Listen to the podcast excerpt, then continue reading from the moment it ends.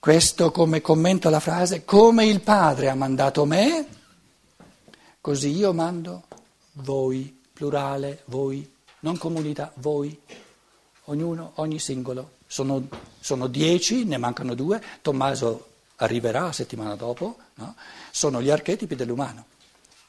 E ogni io umano, in quanto essere solare, è chiamato a far suoi tutte e dodici queste espressioni dell'umano.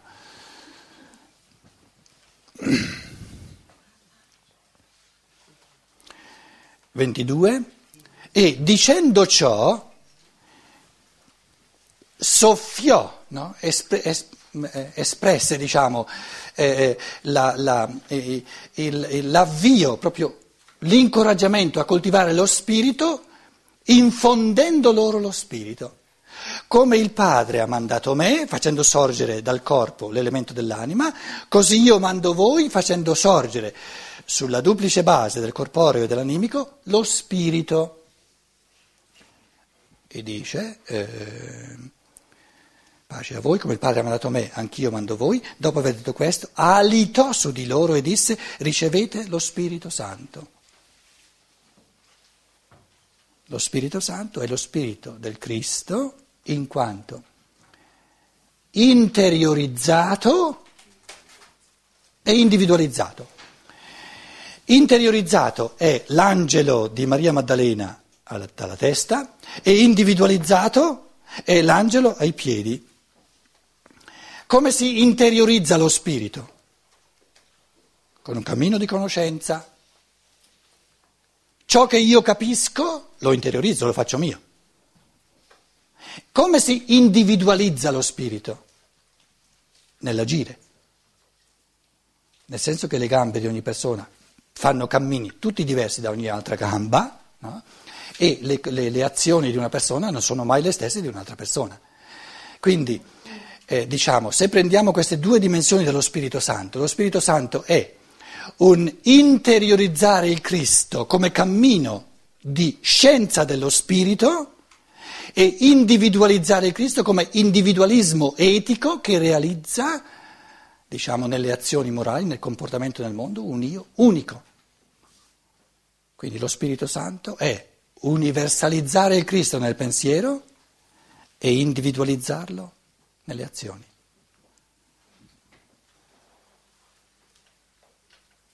Quindi non basta il Cristo, ci vuole lo Spirito Santo. Perché come il Padre ha mandato il Cristo, così il Cristo manda lo Spirito Santo. Allora, mm, ripetiamo di nuovo la domanda, che differenza c'è tra lo Spirito Santo e il Cristo? Che il Cristo è ancora un'istanza esteriore. Finché era in vita non poteva mandare lo Spirito Santo perché era un'istanza esteriore che parlava allo stesso modo per 10 persone, per 500 persone. Ora che è sparito, Parla in tutt'altro modo a Maria Maddalena, parla in tutt'altro modo ai dieci, parla in tutt'altro modo a Tommaso. E poi anche i dieci, ognuno lo capisce a modo suo, eh? e ne fa poi, eh, anche se tutti e dieci co- comprendono l'elemento oggettivo universale, universalizzante, poi ognuno lo deve esprimere a livello del tutto diverso. E di fatti andranno poi nei, nei tutti, in tutte le parti del mondo ognuno dovrà fare delle cose ben diverse.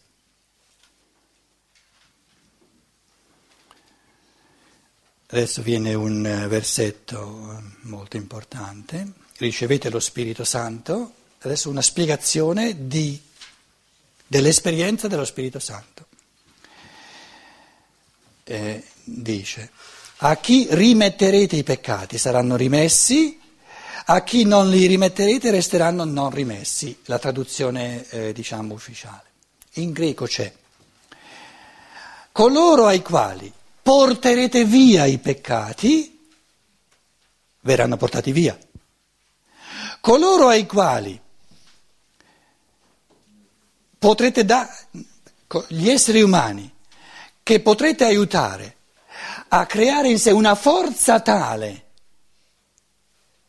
da non buttare via da sé i propri peccati, ma da prenderli su di sé per cercare loro, hanno la forza di cercare loro il compenso, il pareggio karmico, non portateli via, lasciateli e confermate questa forza. In altre parole, l'esperienza dello Spirito Santo, e ci sono conferenze di Steiner, soprattutto conferenze tenute ai teologi dove commenta questo, questo versetto che potete immaginare, eh, ha dato molto filo da torcia alla teologia perché lo si è interpretato in termini di confessione, no? che se tu ti vai a confessare quello ti toglie i peccati sono tolti, se ti vai a confessare e non te li togli non sono tolti. Però eh, in fondo un, un essere umano adulto dice no, non può essere così semplice la cosa, è più complessa. Allora ti arriva Stein e dice no, no, eh, ha tutto un altro significato. Una differenza fondamentale tra l'anima e lo spirito è che l'anima non ha la forza di assumersi le, le responsabilità in proprio di ciò che fa. Quindi l'anima è l'essere umano bambino. Lo spirito, una de, delle caratteristiche fondamentali dello spirito, è la forza di assumere su di sé le conseguenze delle proprie azioni.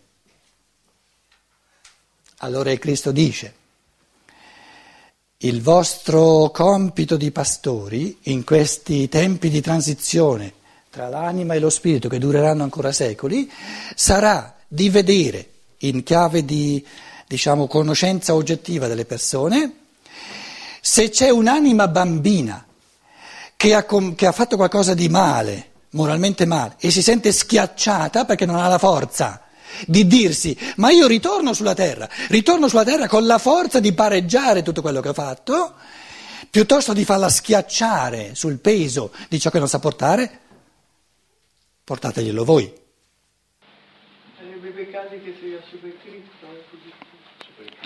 Di fronte a esseri umani bambini. Facciamo, cosa facciamo noi col bambino? Il bambino non ha la forza morale di subirsi, di portare su di sé tutte le conseguenze di ciò che fa. E allora lo facciamo noi adulti.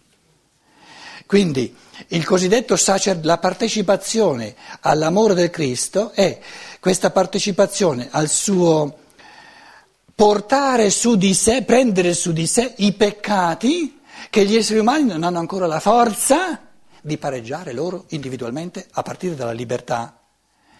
Invece, nella misura in cui troverete esseri umani che hanno la forza di non fare a scarica barili, lasciando agli altri le conseguenze di ciò che fanno, ma hanno la forza morale di voler prendere su di sé le conseguenze di ciò che fanno e quindi anche di riparare i danni, non portateglieli via, perché quelli sono, sono più avanti nell'evoluzione. E il compito dell'evoluzione è di dare a tutti gli esseri umani la forza di non scaricare su altri esseri le conseguenze delle loro azioni, ma di portarle su di sé.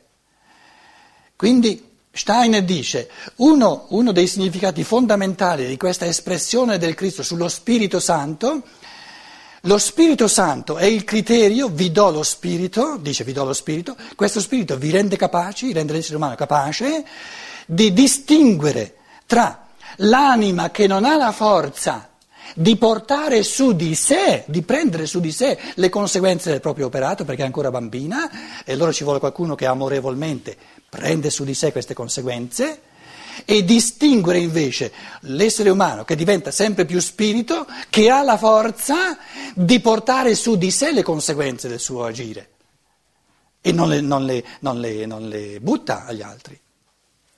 E uno degli elementi fondamentali dell'operare dello Spirito Santo è che eh, l'essere umano, nella misura in cui si convince nel suo cammino diciamo, di conoscenza spirituale, di avere a disposizione più di una vita, gli passa la voglia, non desidererà più di affidare al confessore che viene col cancellino eh, diciamo, le azioni morali negative in modo che quello lì col cancellino ti dice sei perdonato, non, non, non, non avrai più nulla a che fare con le conseguenze di ciò che hai fatto. Invece un essere umano maturo, un essere umano che si vive come spirito individualizzato, che ha la forza di non scaricare su altri esseri le conseguenze delle sue azioni negative, ma di prendere su di sé, dice voglio tornare, sono grato al Cristo che mi dà la possibilità piena di amore di ritornare sulla terra di nuovo e di nuovo perché voglio confrontarmi con le conseguenze delle mie azioni e non scaricarle sugli altri. E quando voi, che siete gli archetipi dell'umano, voi apostoli, troverete questa forza, confermate questa forza, crateite eumin. Quindi tradotto letteralmente sarebbe, ricevete lo Spirito Santo se a certi esseri umani toglierete via i peccati, gli saranno tolti. Se invece, a coloro invece che dove trovate la forza di prenderli su di sé, confermate questa forza, non gli portateli via, non portategli via. Perché è proprio prendendo su di sé le conseguenze delle proprie azioni che l'io diventa sempre più forte. A questa luce il non rimessi è altamente positivo. È, è, è molto più positivo che non essere ancora bambini in modo che l'altro... È altamente positivo, nell'accezione comune. Sì, quindi, quindi quindi la confessione tradizionale che cos'è? La gestione di anime e bambine. Ma gran potere pure da questa frase hanno acquisito queste gerarchie, no? Gli è stato dato una sì, come... sì, ma noi stiamo constatando che i presupposti di evoluzione di coscienza per iniziare un, un cristianesimo dello spirito ci sono soltanto oggi. Quindi non possiamo pretendere che mille anni fa eh, la Chiesa avesse già i presupposti per capire questa frase. Era, era un cristianesimo petrino. Sì, ma appunto Steiner è da un po', essendo specialisti nello studio del, della materia spirituale, sì, ma guarda, che, ma guarda che, un, uno, secolo, un secolo non è Vaticano nulla. uno solo. Ma scusa, un secolo non è nulla, ma neanche gli antroposofi hanno capito quello che ti dice Steiner. Siamo all'inizio, siamo all'inizio. Mentre eh, mi risulta abbastanza facile capire la seconda parte del versetto, eh, a coloro eh, ai quali constaterete questa capacità, questa forza di eh, portare su di sé le conseguenze delle loro azioni, lasciategliele fare. Confermate questa confermate forza. questa forza. Ecco, com'è possibile negli altri che non hanno questa forza di togliergli le azioni che hanno fatto, le conseguenze Scusa, delle azioni. Cosa fai tu col bambino di 5 anni che ne combina qualcuna? Non hai altra, altra alternativa che prenderti tu su di, su di te le conseguenze di quello che ha fatto. Perché lui non è capace di prendere su di sé. Sì, non ma è capace. oggettivamente sul, su chi anche commette qualcosa che poi non è in grado di sopportare le conseguenze, queste conseguenze arrivano oppure no? Sta attento, sta attento. Ti faccio, te, te lo calo sul concreto e presuppongo, però lo, devi, lo, devi, lo, dovete dire voi, che nel momento in cui io lo calo nel concreto direte subito, eh adesso è chiarissimo. Però io sono un pochino restio, tante volte, a concretizzarlo in modo tale da risparmiarvi tutto il, pens- il, il, il cammino di pensiero, perché allora le cose diventano troppo comode. Io l'ho riferito alla vita successiva, per lasciare un pochino al pensiero. Adesso tu mi costringi a riferire a questa vita, dove dimostra una persona che si vive come spirito e che ha la forza di prendere su di sé le conseguenze delle sue azioni e dove mi dimostra nella percezione assoluta che non sgarra una persona che è bambina, che è ancora anima, che non ha la forza di prendere su di sé le conseguenze delle sue azioni. Te lo dico subito? Te lo dico subito? E lì vedrete che siamo all'inizio, se, siamo fortunati. Una persona che ha questa forza di cui parla il Cristo nella seconda parte del versetto, di prendere su di sé le conseguenze delle sue azioni, perché non le vuole scaricare sugli altri, dice, oggi nella mia vita mi capita soltanto quello che io ho fatto. E tutto quello che mi capita sono io la causa. L'animuccia debole mi dimostra a livello di percezione di essere un'animuccia debole che ogni volta che c'è qualcosa da fare si lamenta. Quindi non si ritiene, non, anco, non ha ancora la forza di ritenersi l'origine, la causa di tutto quello che gli capita. Lì hai la prova assoluta. E hai la prova che siamo agli inizi Perché persone che non soltanto in teoria, ma che vivono proprio in questo modo, tutto quello che mi capita è conseguenza diretta di ciò che ho fatto io nella vita precedente, in quella ancora precedente. Questa è la forza di cui parla il Cristo. Campa cavallo che l'erba cresce. Però a questo punto il discorso o è convincente oppure, eh, scusa, ci stiamo prendendo in giro, eh?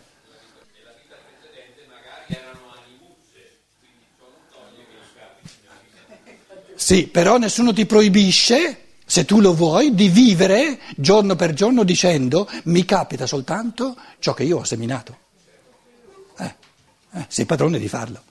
Però se, se, tu vivi dicendo mi capita soltanto ciò che io ho seminato, eh, termini di dare la colpa agli altri per quello che ti capita e di lamentarti. Che è ben diverso, vivere senza lamentarsi, contenti di cogliere, di raccogliere ciò che si è seminato come sfida a camminare sempre oltre. E, in tutto il mondo ci sono soltanto persone che dicono ma cosa ho fatto di male? Che mi capita? Ma cosa ho fatto di male? Ma il mondo è ingiusto e Dio è ingiusto, eccetera, eccetera, eccetera. Animucce, hai ragione, anche anime ancora. Bambini.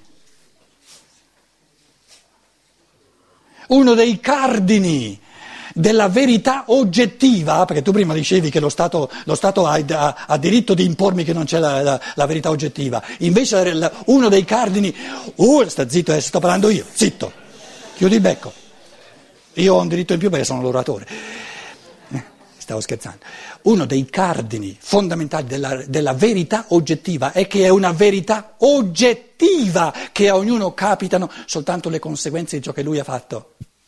Questa è una verità oggettiva, non un'opinione opinabile. Solo che la maggior parte degli esseri umani ancora non si è conquistata questa realtà oggettiva. E allora scarica i barili. Questo mi è capitato perché, perché il mio capo è un fesso. Te lo sei andato a cercare? Te lo sei cercato ancora prima di nascere questo capo?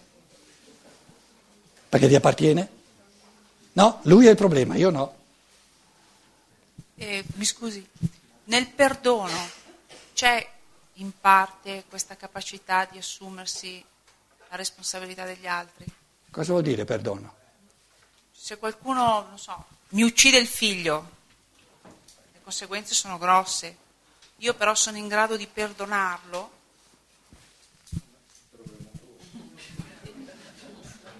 Affari dell'animuccia tua, eh? Perché se saltassi fuori nella, nella, verità oggettiva, che l'ha ammazzato perché la vita precedente, quello che è stato ammazzato l'ha ammazzato lui, allora chi deve perdonare chi? Eh, eh, non è giusto.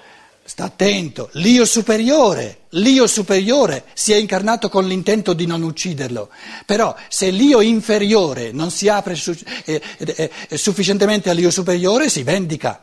E tu, arrivi, tu vieni a giudicare e dici no, tu dovevi avere le forze di perdonarlo, facci piano, tieni il becco chiuso, che non puoi sapere se aveva le forze o no. Però i, diciamo, diciamo, le forze per esporsi all'io inferiore di questo essere umano che eventualmente mi può uccidere, queste, questi semi li ho seminati io la vita precedente, perché devo aver trattato in un certo modo per portarlo al punto che rischia di uccidermi. Non posso io portarlo al punto di, che rischia di uccidermi nel suo io inferiore se io nel mio io inferiore, in qualche modo, forse in un altro modo, non l'ho ucciso per primo. Perché se io non l'ho ucciso in nessun modo, non lo porto al punto da avere in sé l'impulso di uccidere me. Questo è prendere su di sé le conseguenze delle proprie azioni, la forza e lo spirito di cui parla il Cristo. Oh, adesso che finalmente state un po' zitti andiamo a dormire. Dai. Buonanotte e domani eh, mancano solo... Le lasciamo fare una domanda? Con risposta o senza risposta? Esiste il suicidio karmico? Esiste il suicidio karmico. Spiegami cos'è il suicidio karmico, non lo so. Cioè, il suicidio dovrebbe essere un'azione Com'è? libera. Il suicidio dovrebbe essere un'azione libera. C'è un caso in cui invece. Io speravo che venisse una domandina facile, ti arriva con. Eh... Togliersi la vita non può essere mai la volontà dell'io superiore. Perché la volontà dell'io superiore conferma la vita, non la uccide. Quindi la decisione di togliersi la vita è sempre una decisione di oscuramento di coscienza dell'io inferiore che perde di vista la volontà del suo io superiore.